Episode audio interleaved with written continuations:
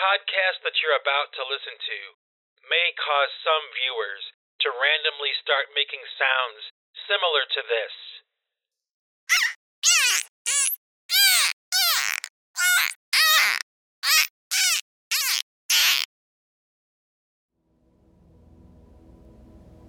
Okay, I've got my notebook here, coffee. Hey there, happy innovators. What's up? How you been? Did you guys like that video that I put out last week? It wasn't a podcast, but it was a short little video I did about my drumming, the air drumming thing.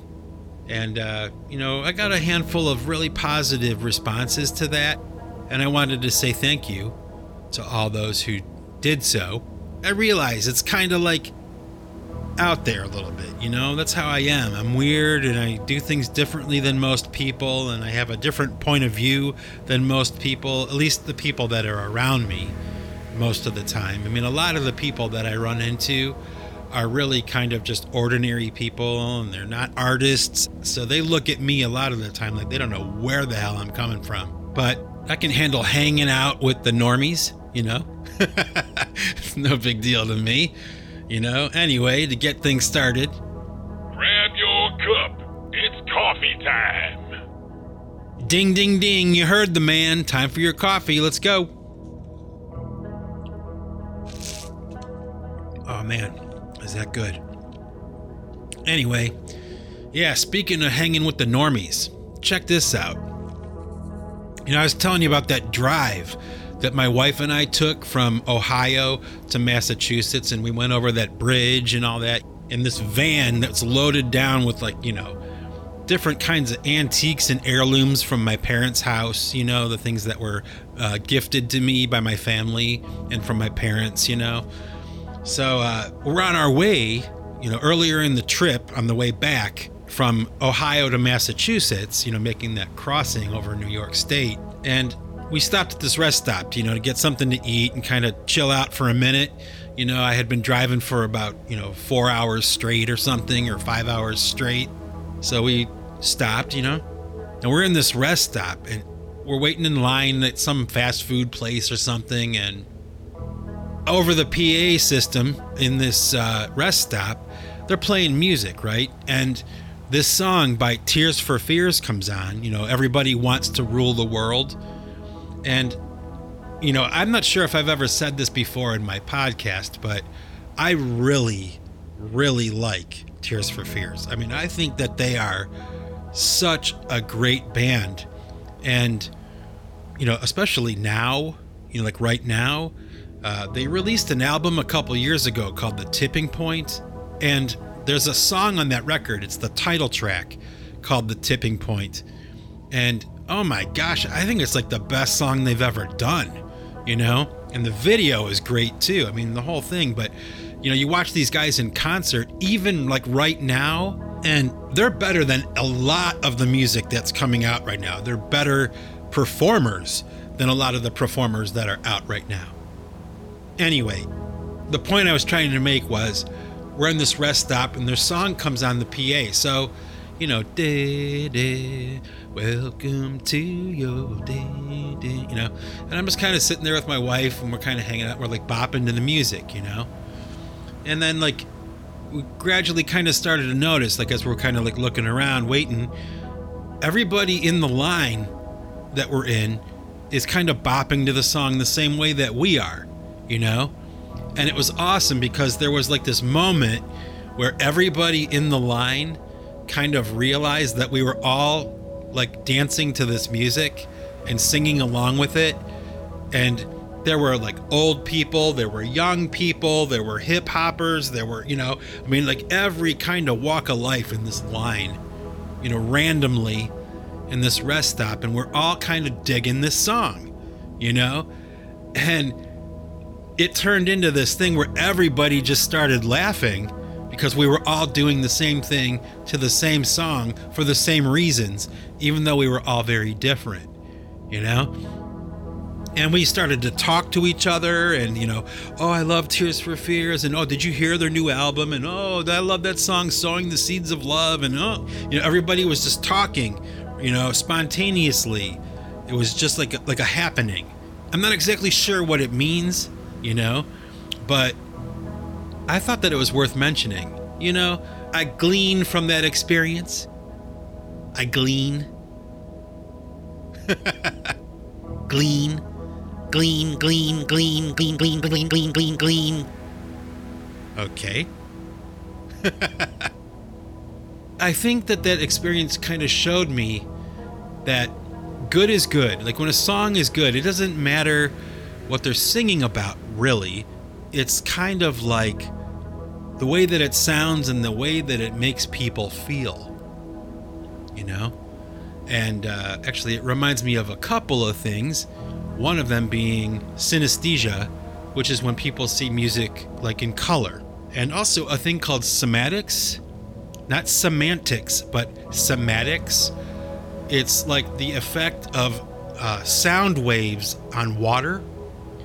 And oh my gosh, we'll talk about that on another podcast, but do yourself a favor. Type in the word somatics, C-Y-M-A-T-I-C-S, into Google and look at some of that footage. It'll blow your mind, okay? Anyway, so back to the rest stop in New York State, Upper New York State. You know, we were all kind of just bopping to Everybody Wants to Rule the World. And even though it was very brief and like right after that song ended and, you know, people got their stuff that they were waiting for, the food, you know, we all split. But that will live with me for a while. It was kind of cool. It was like every once in a while, I'll get these little affirmations that show me that the real path to making universal music, music that speaks to many, many people, is usually music that sounds nice. It's not confrontational in any way. You may not know what I mean. I probably don't make any sense to most people, but I take note of these things, you know, as I move through life, you know, that though we may laugh, you know, all of us may laugh, that, you know, Creedence Clearwater Revival and Peter, Paul and Mary sell more records every year than Metallica does. You know what I mean? Like nobody talks about that because they're not in vogue. It's not sexy and dark and mysterious and cool. It's just happy music that makes people happy, you know, makes them feel good or remember what it used to be like in their life or whatever. It's true. Look up the stats. Creedence Clearwater Revival, and I think it's Peter, Paul, and Mary. It's been a while since I've looked, but they sell so much music, like every year. At least it used to be that way. It might be different now. Anyway, so yeah, Tears for Fears. Awesome band. If you want to do yourself a favor, I'll leave a link actually in the description for this to their video for The Tipping Point because it is excellent. Okay. Anyway, I was talking a couple weeks ago in a podcast about my numbers, you know, on social media and stuff and how they're low. And I do have some, you know, evidence, analytical evidence to prove that that's a bullshit thing for me. It's just, I've been chosen to, like, you know, not be in the YouTube club, you know, for whatever reason. Maybe they don't like the cut of my jib, you know, or something like that. But I don't think it would be anything like, you know, they don't like my message or anything. You know what I mean? Whatever. Anyway, you know, it got me to thinking about a couple things, you know, like that idea that my numbers are so low and like, why would they do that? You know, not only to, like, you know, keep my content from reaching many, many people for whatever reason. Okay. And I'm not even saying it's anything personal or anything. It might be just because, like, you know, I'm just not in the club. I never have been. I'm an outsider artist, you know, read my description, right? But I think that they do that kind of stuff to people sometimes to discourage them, you know, to make them kind of like think to themselves, well, I'm doing all this hard work on this video and I only got 10 views.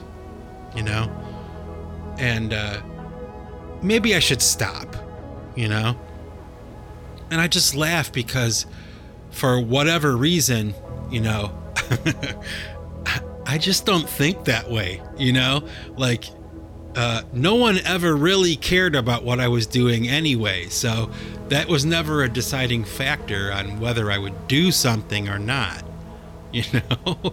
Like, whether it went over well or it was successful, because I come from the world of hard Scrabble, you know?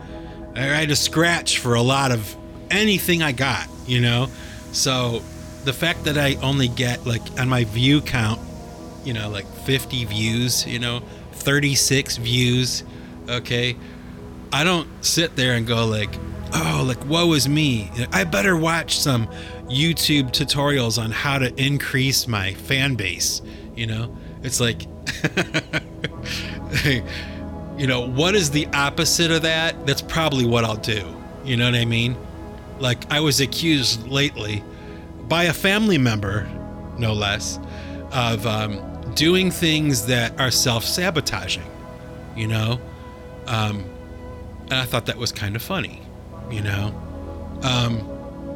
Like, for instance, like, oh, you should never, you know, reveal that you were air drumming in those videos that I showed last week, you know? And I'm just kind of like, why don't you do me a favor and keep your opinion to yourself? Because unfortunately, and this is going to probably sound pretty mean, but I don't mean it. I swear I don't mean this in a negative way, okay? But there's a term I've heard, and that term is Philistines, okay? And just so there's no confusion today on what I'm talking about or what I'm about to say, I'm going to grab my new Oxford American Dictionary here, and I'm going to look up the word Philistines. Okay, let's see here. Philistine. Phillistine. Philistine. The second definition. A person who is hostile or indifferent to culture and the arts, or who has no understanding of them. Philistines. Basically people that, you know, when it comes to art and, you know, the humanities, things like that, they just are either indifferent to it, or they have no understanding of it or desire to understand anything about it. And unfortunately for me, okay, I come from a very large tribe of Philistines, really, okay? And, you know, I'm not trying to throw shade on my family or anything here, but it's just the way that it is, you know? I was kind of like, in a lot of ways, not entirely, but almost entirely on my own, you know? So when people like that give me an opinion about something I'm doing, artistically or whatever, I will listen. Okay, I listen to them and I'll take it to heart and I'll analyze it. I'll let it dissolve, you know, in the synapse of my brain, and I'll think about it and I'll come to a conclusion. And in this case, the one that I'm talking about with this person, you know, talking about how they didn't like some of the ideas that I had, they didn't understand it. Okay, I guess maybe, you know, I could readjust or, you know, try to conform in some way to appeal to that person, okay? But I kind of feel like as an artist, really, and you may be the same way, you kind of have to make decisions about, like, what sections of the population you really are going to pander to, or you'll make concessions to. And, you know, I gotta say, honestly, for me, this idea of, you know, pandering to somebody who is, quote unquote, a Philistine, you know, they have no idea about anything that I'm doing and they don't really get anything that I'm doing. While that makes me sad, while I hope that they would get something from it or whatever, I'm not particularly worried about it too much. You know, I used to kind of worry about that, but man, at this stage of the game, I've been doing this for so long, you know, and I know what to do and what not to do with it. you know? And that may sound strange, but it's a fact, you know? So, you know, peace, love, and Melba toast to that member of my family, you know, who may or may not be listening at this point. I'm not sure. And, you know, hey, I'll see you in the funny papers. Anyway, so I was talking about how, you know, the low view count and all that kind of stuff. Like, what would be the reason, really, for limiting somebody's exposure on social media? Like, for some kind of algorithm or some kind of something, you know, slowing somebody's progress down. Like, why would they do that? You know, other than they don't like the message or whatever.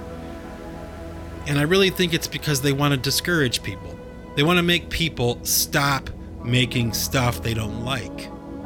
Or they want to make people stop making stuff that isn't carrying the message that they want carried out into the world.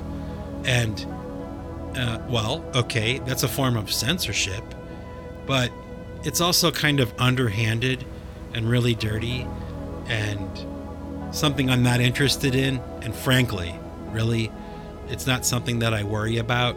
So, you know, no pity for me here, okay? Because the view count on my podcast video on YouTube only has, you know, 30 views, you know, after like a year, you know what I mean? It's ridiculous. It's ridiculous. And, you know, it kind of makes me think about this idea of, you know, deep fakes and that kind of stuff that we're hearing about now, you know, that we're living in this time, we're living in a society, in a world where, you know, we're on the cusp of like an ocean of AI deep fakes, you know? And, you know, I've seen a couple of examples of these AI deepfakes, like what they're capable of doing, you know, manipulating footage of somebody and their mouth and making them say things they never said. And the computer can generate a voice that sounds just like that person, the timbre and the inflection of their voice and everything, you know. I think I saw one with like Joe Rogan, you know, and it was fascinating. It was somebody who created a fake Joe Rogan video, you know, of him speaking, saying things he never said. But, you know, if I hadn't have been told that it was fake, I don't know. I might have thought that it was real. And I know I've talked about this a long time ago on this podcast, like this idea that we might be living in like a simulation, you know, and that sounds outrageous or whatever, but maybe what that means is what we're seeing, a lot of what we're seeing is a simulation. It's not real. You know, you're watching footage of, you know, some politician or somebody talking on the screen and it's not them and they never said that, but it's being purported as something that was said and done by that person. And we have no way of knowing whether it's fake or not. Okay? Now, that could be like conspiracy theory or whatever. So I concede to that. Like, I might be wrong and, you know, that might be too far out there. Okay.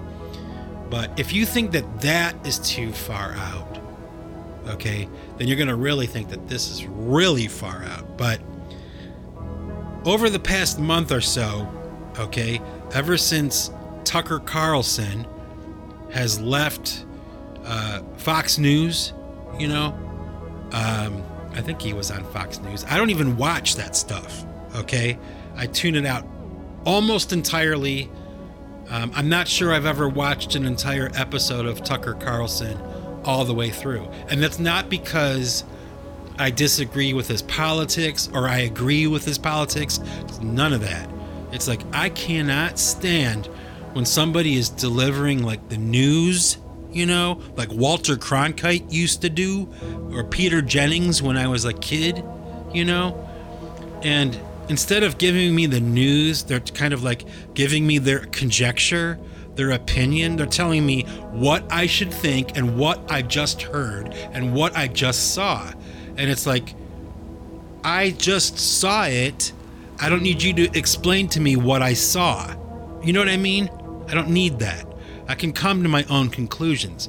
So I normally don't like that stuff at all, okay? I would rather watch paint dry than watch Tucker Carlson talk about anything, okay?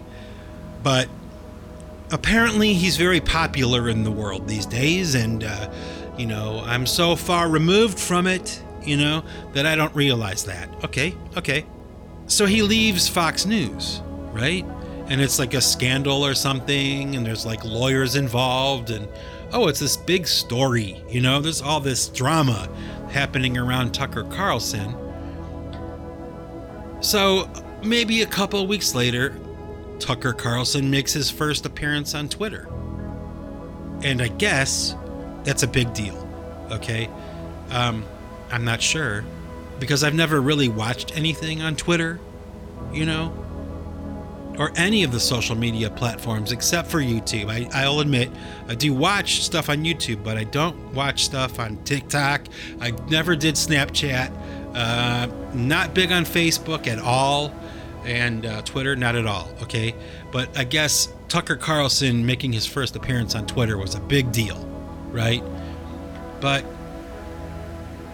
the point I'm getting at, and like, you know, what I'm trying to say is, like, I'm watching his video because it's, you know, historical or whatever. It's his first one, going renegade here, you know, on Twitter. And I'm watching it and I'm thinking to myself, like, something's not right here. Like, I'm watching him talk. I'm looking at his face. I'm listening to his voice. It sounds like him. It looks like him. But there's something about it that looks like it's not real. Like it looks like it was generated by somebody on a computer. Now, you may disagree with me. You may think I'm nuts. I don't care. But when I see that now, because he's made a few more, you know, I'm watching these videos now, not because I'm interested in what he's talking about. I'm interested in this idea that, is this a deep fake? Like, am I watching something that's completely fake? You know, they took the likeness and the voice of Tucker Carlson, the brand name Tucker Carlson, but it's some kind of AI generated program that we're watching. And it could be, possibly, maybe, that Tucker Carlson isn't saying any of these things at all.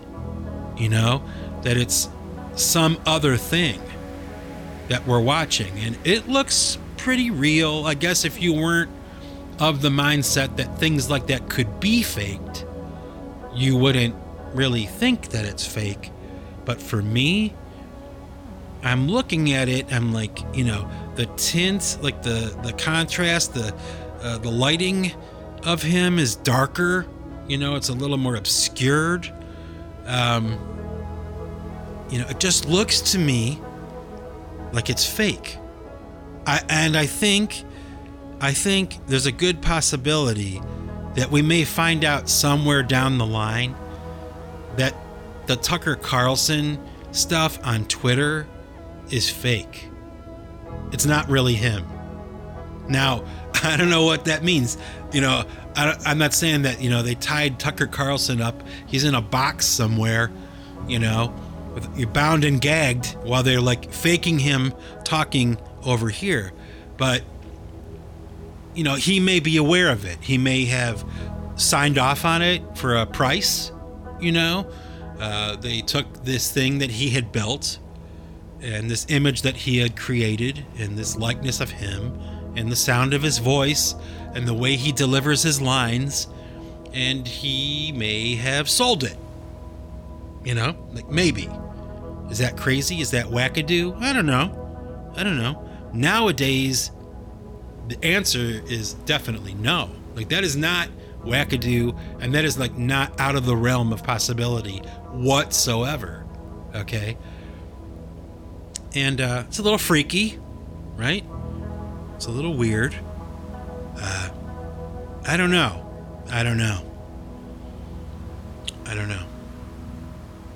Is Tucker Carlson you know, as of this very moment in time, is the Tucker Carlson that we are looking at and listening to, is that a fake AI-generated Tucker Carlson saying whatever the hell they want this thing to say, you know? And if you think about it, that's an interesting tool, isn't it? Right? To take the face and the likeness and the voice of somebody that's, you know, trusted by many people and followed by many people, a major influencer, right? Isn't it interesting if they were able to kind of hijack that whole program, that voice, that face, that message, that audience, okay, and make that image, that likeness, say and do whatever, you know, the people that are pulling the strings on this thing decide he should say and do. You know, is that outrageous? No, not really. Not really. It's definitely possible, and there would definitely be benefits to something like that. So, I don't know. It's a little out there, I get it. I do. And I'm not, like, you know, waving a banner saying, I think this is what it is. I'm just saying to you, and really to myself, take a close look at it, you know? Like, think about that. Is that fake? Is it fake? Could it be fake? You tell me, okay? You tell me. Grab your cup. It's coffee time.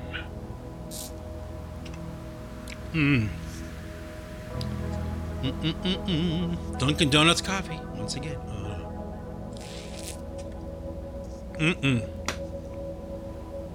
Anyway. Yeah, let's take a New Age Dolphin commercial break. Hang on.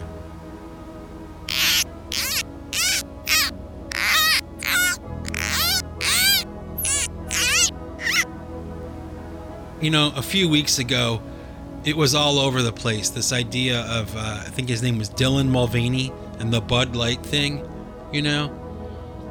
And, well, I have a lot of opinions about that kind of stuff, none of which would be popular with anybody ever, anywhere.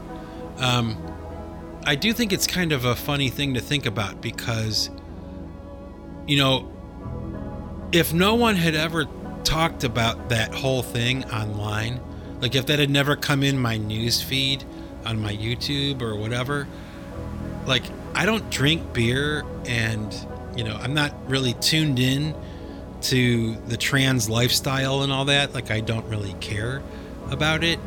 So the only way that I would ever hear about it is if I was being force fed the information. And that's something to consider, isn't it? Really? You know, that, you know, we're being fed a bunch of stuff that we normally watch or something, and they'll be talking about this thing that happened with Bud Light, okay, in this case. And I would never know about it, like if they didn't talk about it on all these other shows and all these other talking heads weren't like bringing it up and making a video about it, okay? And it makes me think. You know, is that how it goes? Like from here on in, like there's like a party line. They decide that this week they're going to talk about Bud Light and the trans agenda. So every single show, every single talking head, every single YouTube personality, everybody talks about the trans agenda and Bud Light, all in their different ways. Some go, oh, like I hate it. And some go, oh, I really like it. And I'll never drink Bud Light again. And some people go like, I'm going to go buy Bud Light tonight just to prove that they're right, you know? But then it comes and goes, you know, the next wave comes and it's what? Donald Trump is being indicted, you know? Oh, I think he should be indicted. Oh, I don't think he should be indicted. You know what I mean? Like whatever, you know? And I'm just kind of sitting there like, okay, I don't want to watch that. I don't want to watch that. I don't want to watch that. And I don't want to watch that. And I'm not interested in that. Why is it being sent in my feed? I don't watch anything like that. I don't watch anything about that. You know, Why am I being force-fed this stream of BS, you know? And then it occurs to me, like, what if I'm being sent certain things, okay? And you, the listener here, you're being sent certain things, obviously, right? We have likes and dislikes, you know? I watch a lot of music videos. So I get a lot of music video recommendations. Okay, I get that, you know? That's cool. That makes sense. I watch a lot of videos, you know? But what if there's an algorithm somewhere, you know, deciding what's going to be sent to me and what's going to be sent to you? And it may not be things that we like. It may be things we don't like, but they're trying to force feed us this information and this message. And if, you know, you have no brain cells left in your brain and you're a complete idiot, like, you just go like, okay, I agree. You know, I'll play along. Yeah, you guys have turned me around on that, you know? You know, you'll be like, this is the dumbest thing I've ever seen. I'm not interested in it. Why am I being shown it? And why is it being talked about? You know? And that question answers itself, doesn't it? If there's something that I'm really not interested in, but somebody somewhere wants me to be, you know, think about it. You know what I mean? It's such a weird thing to think about and a weird time to be in, but you know, this idea of being in a simulation, you know, when I first heard that, it was kind of like the flat earth thing. Like, yeah, there's an edge you can fall off, you know, the simulation thing they're talking about. You know, when I first heard it, I thought, like, you mean to tell me, like, my house and this table that I'm sitting at here and all this, this is all a computer generated thing? No. Not it at all. But what we are being shown is a simulation. That would make more sense to me. I don't think the trees that I'm looking at right now are computer generated and it's like a figment of my imagination. Okay, I think it's a little too far out there, even for me. Okay, but I kind of think, you know, thinking about the Tucker Carlson thing, thinking about that Bud Light thing, it's a little weird. It's a little strange. And, you know, Donald Trump being indicted, you know, and no one ever kind of wonders, actually, on that front, at least the way that I see it is like, what if all that stuff with Donald Trump being indicted is all kind of just a fake thing that was set up, you know, like to call attention to him or to, you know, make him talked about. Like, that needed to happen. Like, people needed to talk about him more than they do already, like, which is like all the time, you know, that's all people talk about. Like, oh my gosh, like every day there's a new thing about him, you know? I think he's the most famous person that has ever lived.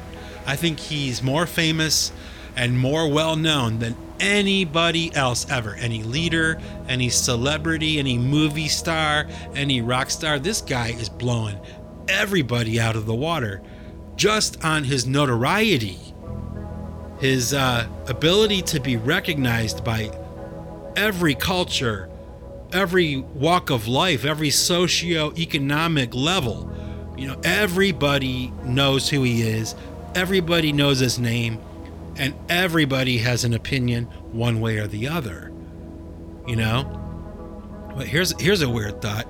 It never really occurred to anybody, but it occurred to me, okay, it did, that maybe this whole thing is all a setup, and what we're about to see, like in the future, is now that precedent has been set, that a former president, you know, somebody on that level can be indicted for a crime. Think about the precedent that it sets and think about what that means for the future. You know, I kind of wonder, I could be wrong. I could be way off, you know, but I think about it like, oh, okay, I get it. That would be interesting, wouldn't it?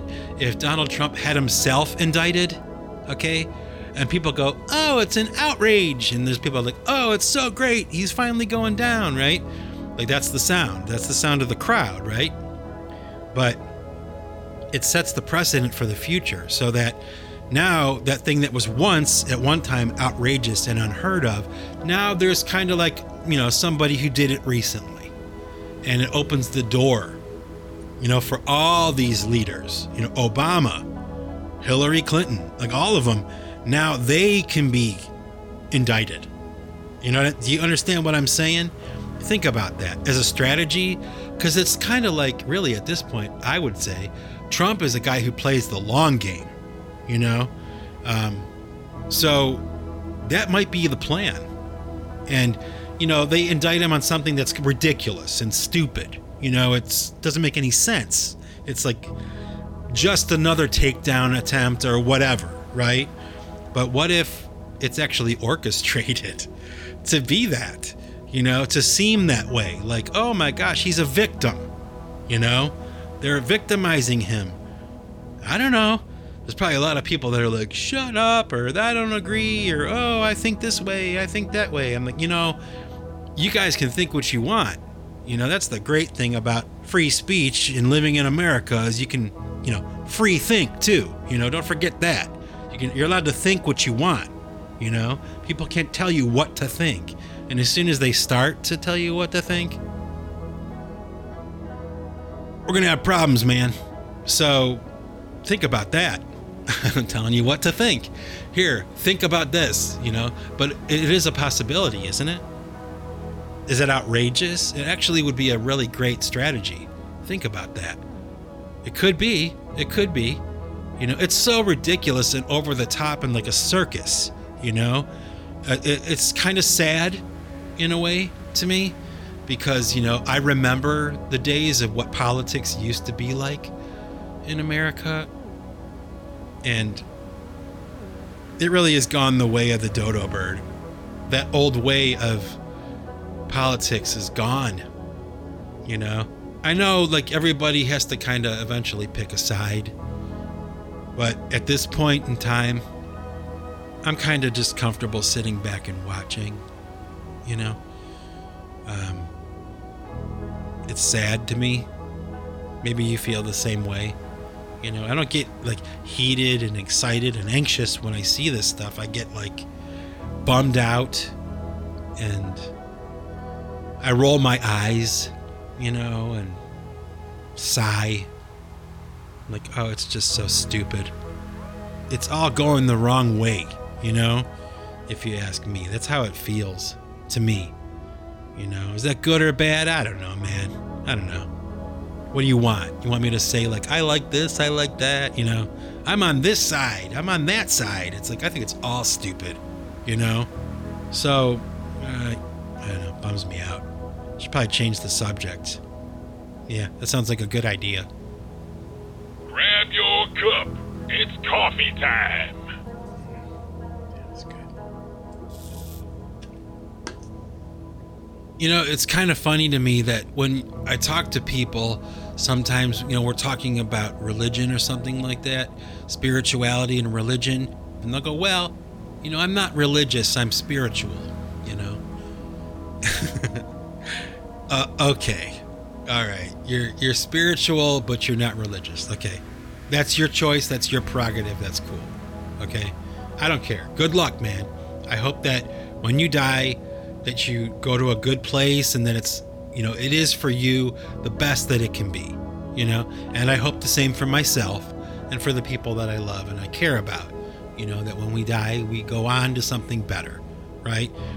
Whether we're right or wrong, I don't know.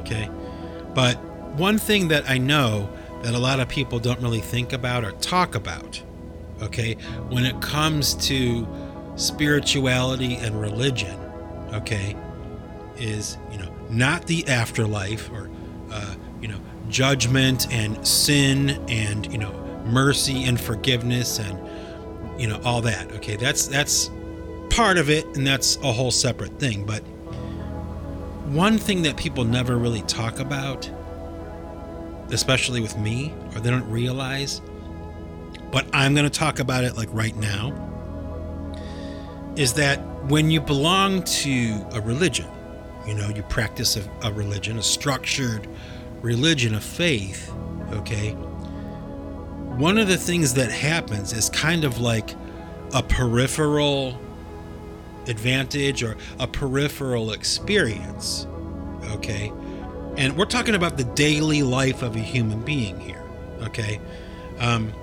By once a week devoting, you know, a couple hours of your time to gathering in a location, you know, agreed upon by a group of people, and you all meet up and you worship publicly, like you normally you worship privately, you know, during the week, but once a week you set aside some time to come together with a group of people who agree, you know, and they want to worship together, you know, and in an age of loneliness like we live in, I would imagine that would be not only like really appealing to people that are lonely, but it would be like a really good advantage to somebody who's lonely to have that opportunity every week to come together with people,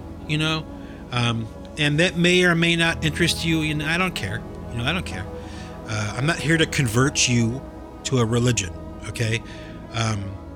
I happen to think my thinking is correct about religion, and we're not going to get into that, but the point is, okay, what I'm getting at here is that aside from all that, right, aside from coming together to worship with a group of people, having a common belief and a common, you know, ritual you all do together, you know, one of the things that people never notice or talk about is that doing that once a week forces you, okay, if you're not a complete moron, okay, it forces you to get dressed up in nice clothes.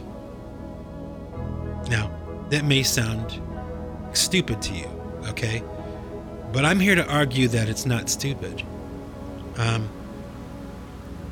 There's a word, and the word is decorum, D-E-C-O-R-U-M. And we're going to talk about decorum, so I'll get my handy dandy new Oxford American Dictionary yet once again today, and I'll read you the definition of decorum. Okay, let's get this book. Oh man, this thing is heavy. Oh my gosh, is this book heavy? A lot of information here, you know, in one book. Ages and ages and ages of words and definitions. Okay, so here we go. Decorum. It's a noun, D-E-C-O-R-U-M. Behavior in keeping with good taste and propriety. A particular requirement of good taste and propriety. Suitability to the requirements of a person, rank, or occasion. Okay? So, the point is that, you know, when you gather with a group of people in a sacred space once a week, the idea traditionally is to put on nice clothing, you know? Like, let's say during the week, you know, you wear cargo shorts, flip-flops, and a t-shirt, you know, with a baseball hat turned backwards, you know? That's what you normally wear. But on this day, at this time, you put on a shirt that's ironed, a collared shirt with a tie, probably, a nice pair of pants, and a sport coat, you know? Like, once a week, you know? It forces you to, you know, wash your hands, shave your beard, you know, comb your hair, brush your teeth, get kind of cleaned up and kind of, you know, look and, you know, feel good. You know, that's what happens when you get dressed up, you know? And it's no small thing, you know? I'm an artist, I'm a rock and roller, I wear wild clothes sometimes and stuff like that, and I like that, you know? I like interesting clothing, you know, at least I think I do. I could be wrong, but I think I do. My wife tells me, okay, that my clothes are interesting, okay? She likes the way I look. But, you know, for both of us, really, it's kind of nice. You know, aside from the ritual, you know, aside from the church, aside from the people and the feeling and the holiness and the, oh, it feels so, you know, those things that are internal like that. There's another aspect to it, you know, other than the solemnity. There's a sense of decorum and a sense of dignity. Getting dressed up once a week, not every day, you know, not every day. Thank God I don't have a job where I have to wear a tie every day. You know, I used to go to school where I had to wear a tie every day, and I didn't like it. You know what I mean? Like, I didn't like it. After, you know, 8 years, it really kind of sucked after a while. But, you know, it's a tie, and that's the proper decorum of a kid in that school. Like, that's what you wear, you know? And, you know, it taught me when I was young, like how to iron a collar. I ironed my own shirts when I was young. Now that I'm older and I spend most of my time kind of dressed comfortably the way that I want to be, it's good for me. It's good for everyone, I think, to take that time once a week to, you know, look good, you know, feel good. And I gotta be honest with you, man, it's really true. All you happy innovators out there, you may know what I'm talking about here too, you know, that when you go out into the world with a t-shirt and flip-flops, you get treated differently, okay? No matter how much money you have in your wallet, you know, no matter how much you paid for your flip-flops that you're wearing or your cargo shorts, you get treated completely differently by everyone, okay? Everyone, when you're dressed up. Even if the clothes that you bought were bought at Goodwill and they were only $1.50, people don't know that when they see you walk into the room wearing nice clothes and, you know, your shirt tucked in and you shaved, you know, and you put on deodorant and you took a shower and your hair is combed, you know, and you walk differently. You feel differently. People treat you differently. It's a very strange experience sometimes for me, how differently I get treated. You know, I'm still the same idiot that I always am. You know, it's just I get treated completely differently when I'm dressed a certain way. Now, they say don't judge a book by the cover, and I get that, and that's true. You know, it's wrong to do that, okay? It's wrong. Because a lot of the time people are doing that, they're wrong.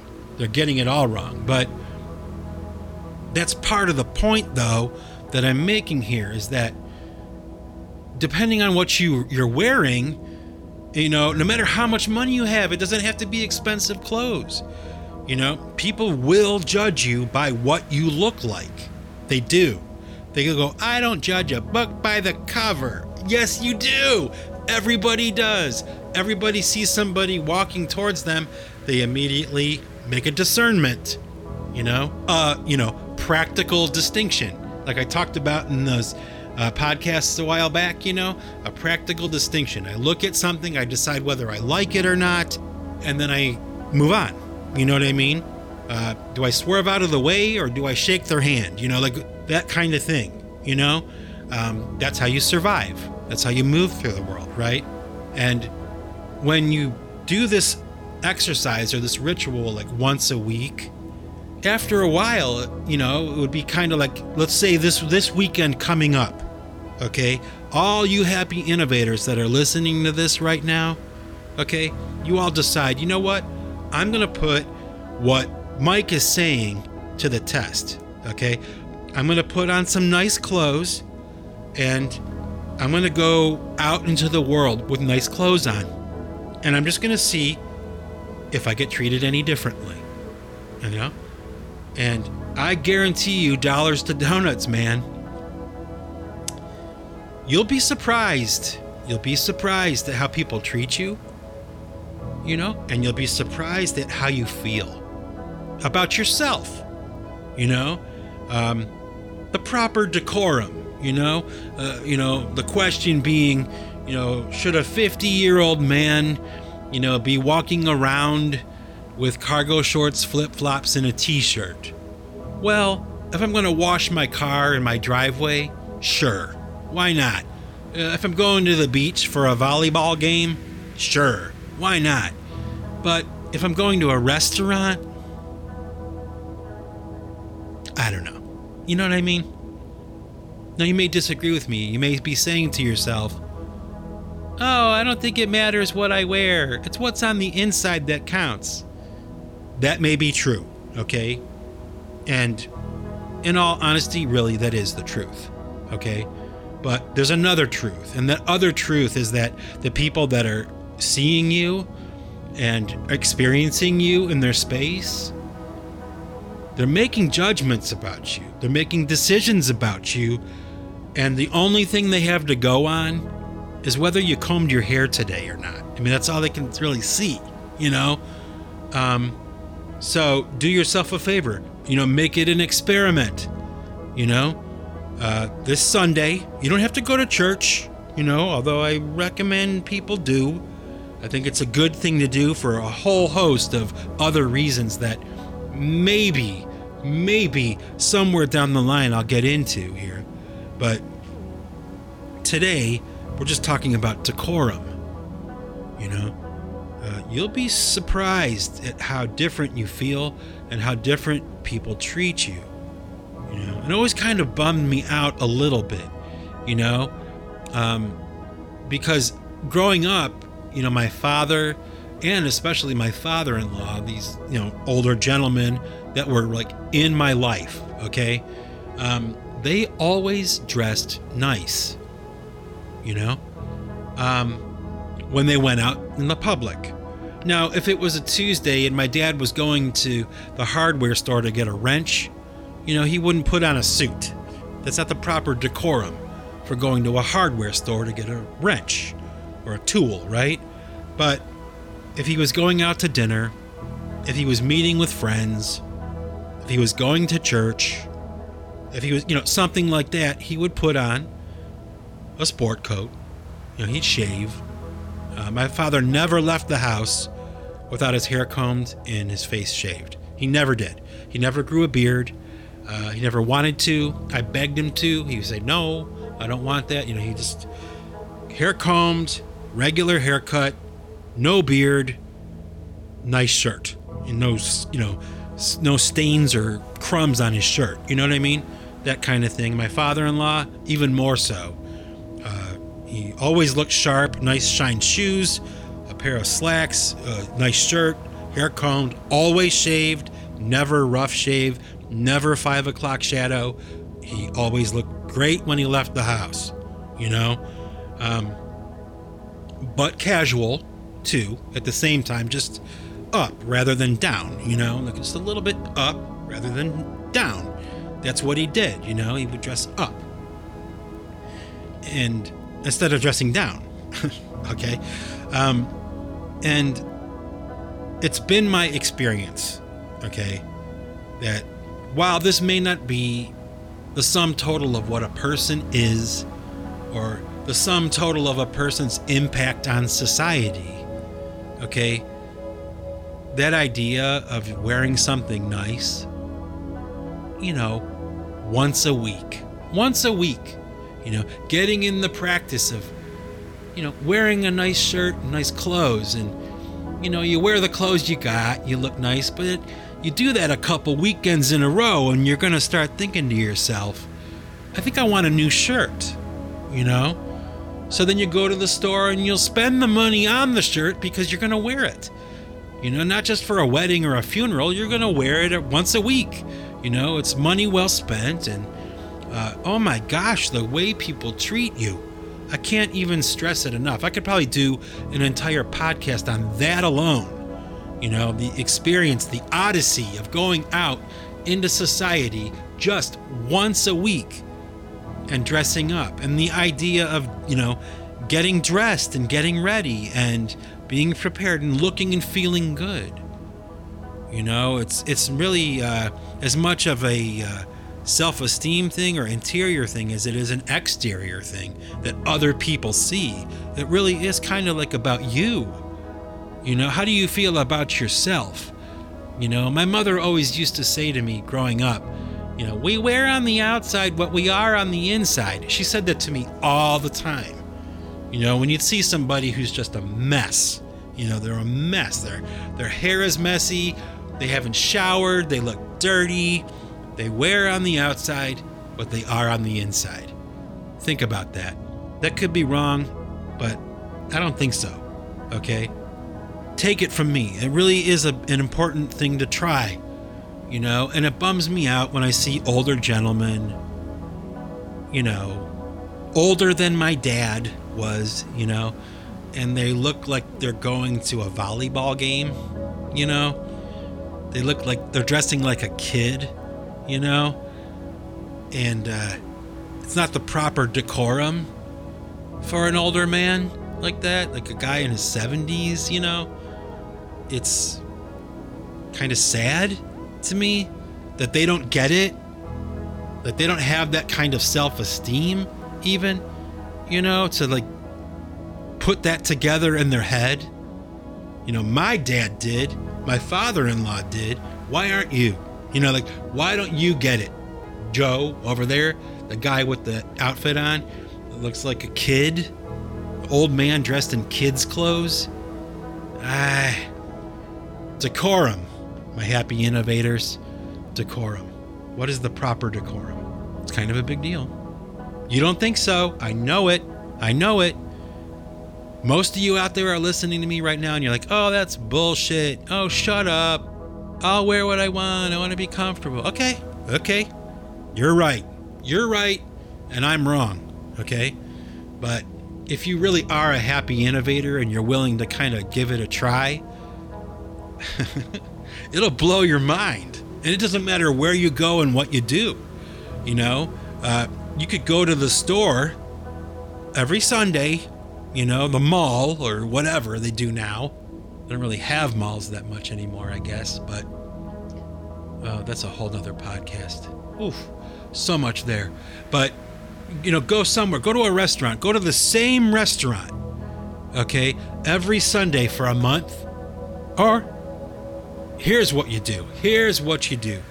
Go to a restaurant on a Saturday, okay, wearing whatever you want to wear, okay, same restaurant, okay, go on a Saturday, same time, wearing whatever you want, okay, and then go the next day, go to the same restaurant, okay, with different clothes on, with your hair combed, your teeth brushed, and all that stuff, right?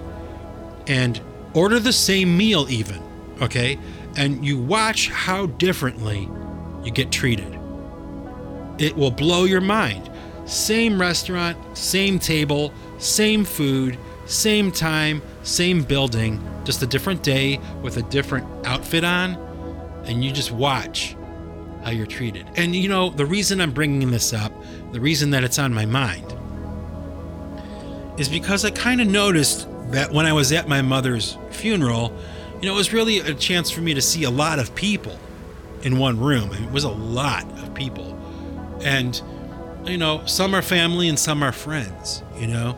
And I noticed that there was this threshold of like guys and gals over a certain age were all kind of dressed up, you know. You know, and some people look better than others. You know, some people have really nice stuff. They really know how to dress, and some people really don't, you know.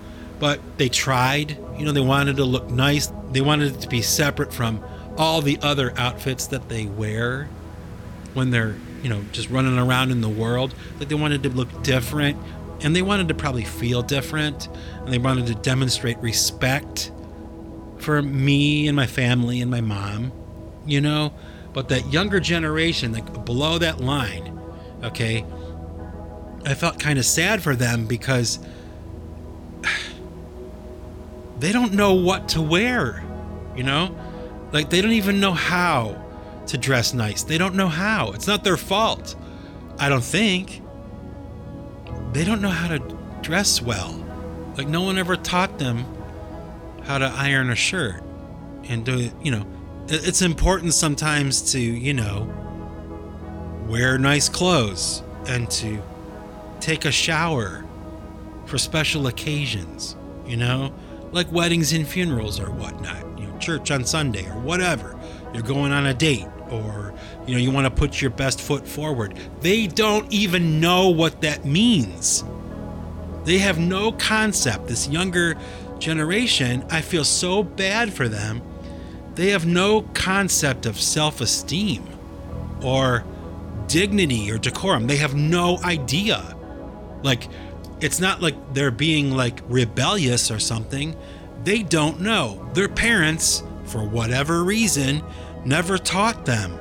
They never taught them decorum. I mean, where do we learn it from? You know, we learn it from our parents. We learn it from our elders. You know, manners and dignity and just self-respect. You know, they don't have any like idea that they should even want that. You know, it blows my mind and it makes me a little sad. And I'm not ridiculing them. You know, it's like, it's not a judgment. It's just like really sad to me. You know, like when I was 8 years old, I got the concept.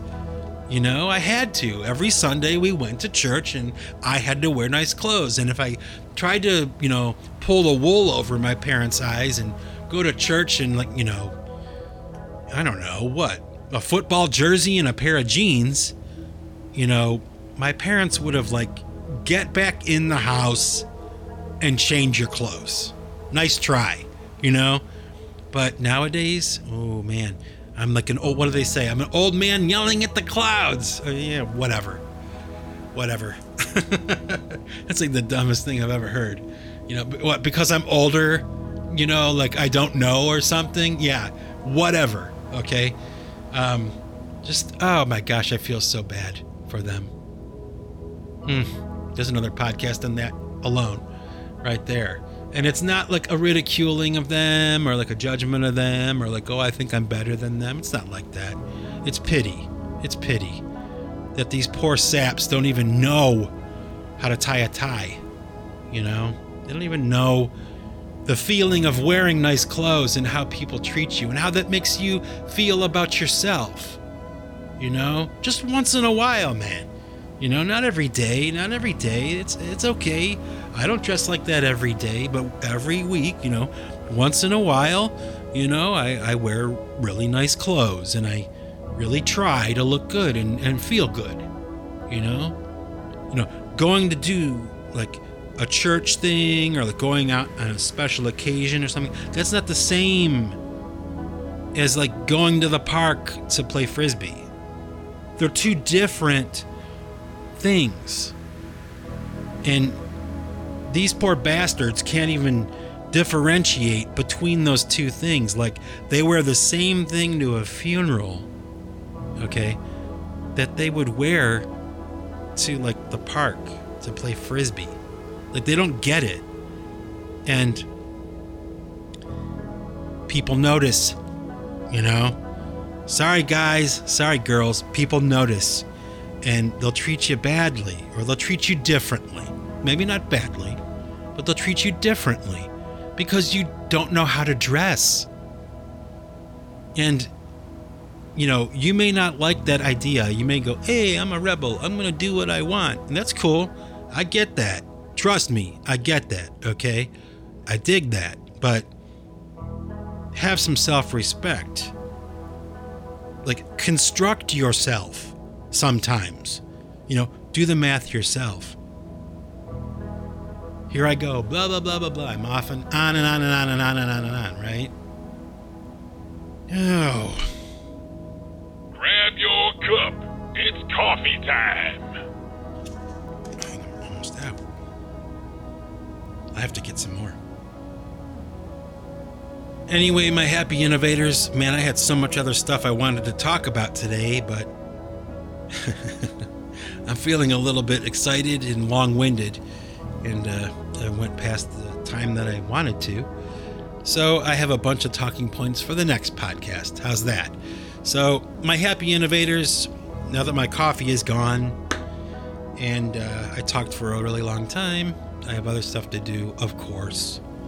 you know, working on the new pipe choir music, and oh man, there's a couple of tracks, man, that are bangers. You guys are gonna like this stuff. I really think so. We'll see. That reminds me, I gotta do some album descriptions for The Last Major Sin, The Wrench and the Rubicon, and I think PC1 Escons. I gotta do those. They're coming, don't worry. I'll do it. But like I said, my coffee's gone. That sucks. And I'm gonna get on with other things. So have a great week, happy innovators. Be good to yourselves. And remember, folks, if you want to keep what you've got, you got to give it away. And sometimes you should wear a tie. Take it easy.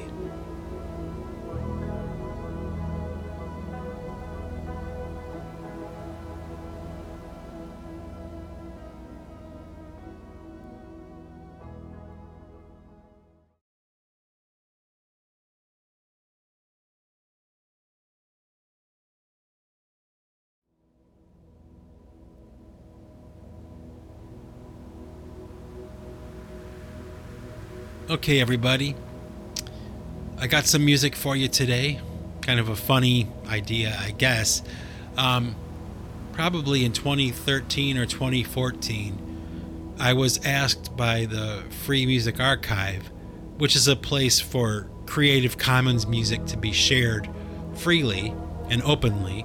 I was asked by somebody I knew there to participate in a contest they were having called the Short Song Marathon, and the idea was that you would make these songs, song ideas that were like 17 seconds or less, I think. That was the criteria, and you know, you would submit these ideas, and they would be free for people to use, or whatever, you know, for commercials or whatever they were doing, films, and that kind of stuff, and. You know, they would be these short little bites of like sounds, short little songs, okay? And, you know, for all of you out there that are listening that are familiar with the PC3 Diodata record, you know, you'll probably recognize some of these. You know, it was a long time ago, and these songs were kind of like considered, you know, to be like scraps of ideas.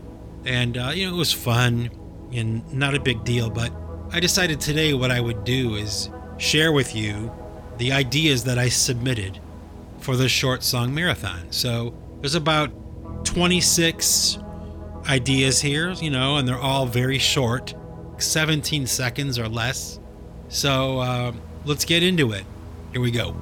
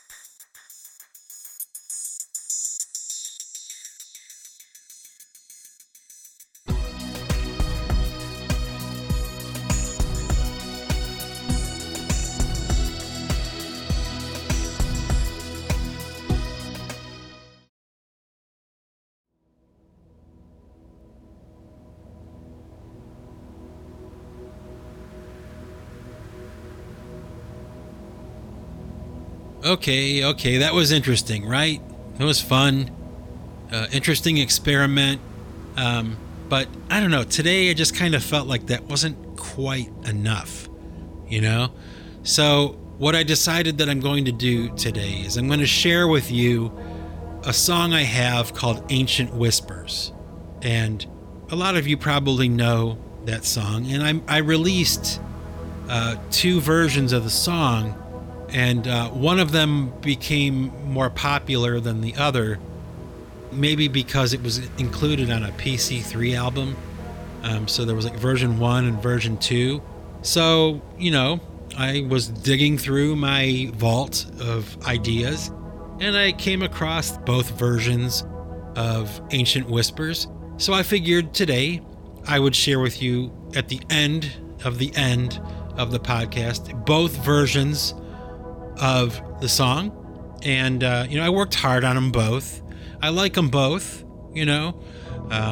You know, I use that first act guitar that I have, that little toy, you know, I use it like a lute in this song. So I thought that was kind of neat to listen to. And I use a lot of that vocoder, you know, that robot voice and stuff, playing around with that. I was happy with the way that these came out, both of them. So without further ado, here we go. Pipe Choir or PC3, Ancient Whispers, version 1, and then version 2. Let's check it out.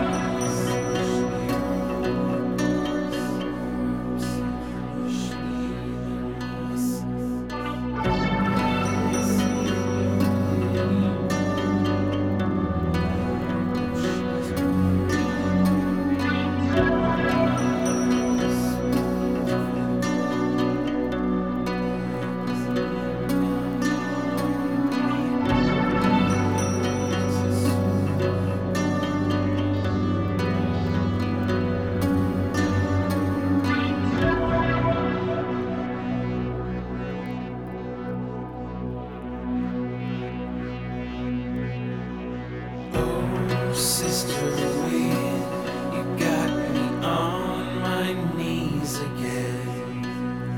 You lift me up so high. I never touched the ground. You needed me to sing the song of the ancient whispers over ancient